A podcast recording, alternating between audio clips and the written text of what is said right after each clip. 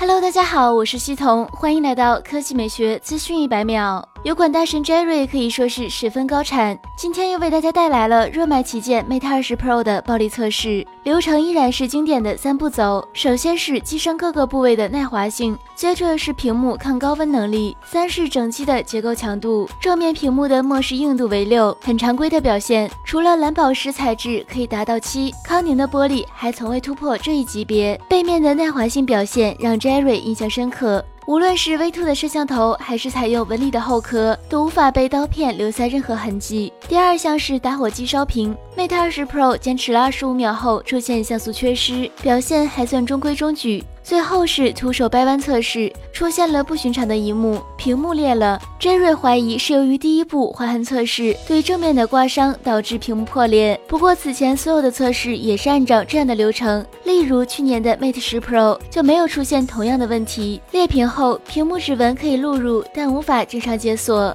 好了，以上就是本期科技美学资讯一百秒的全部内容，我们明天再见。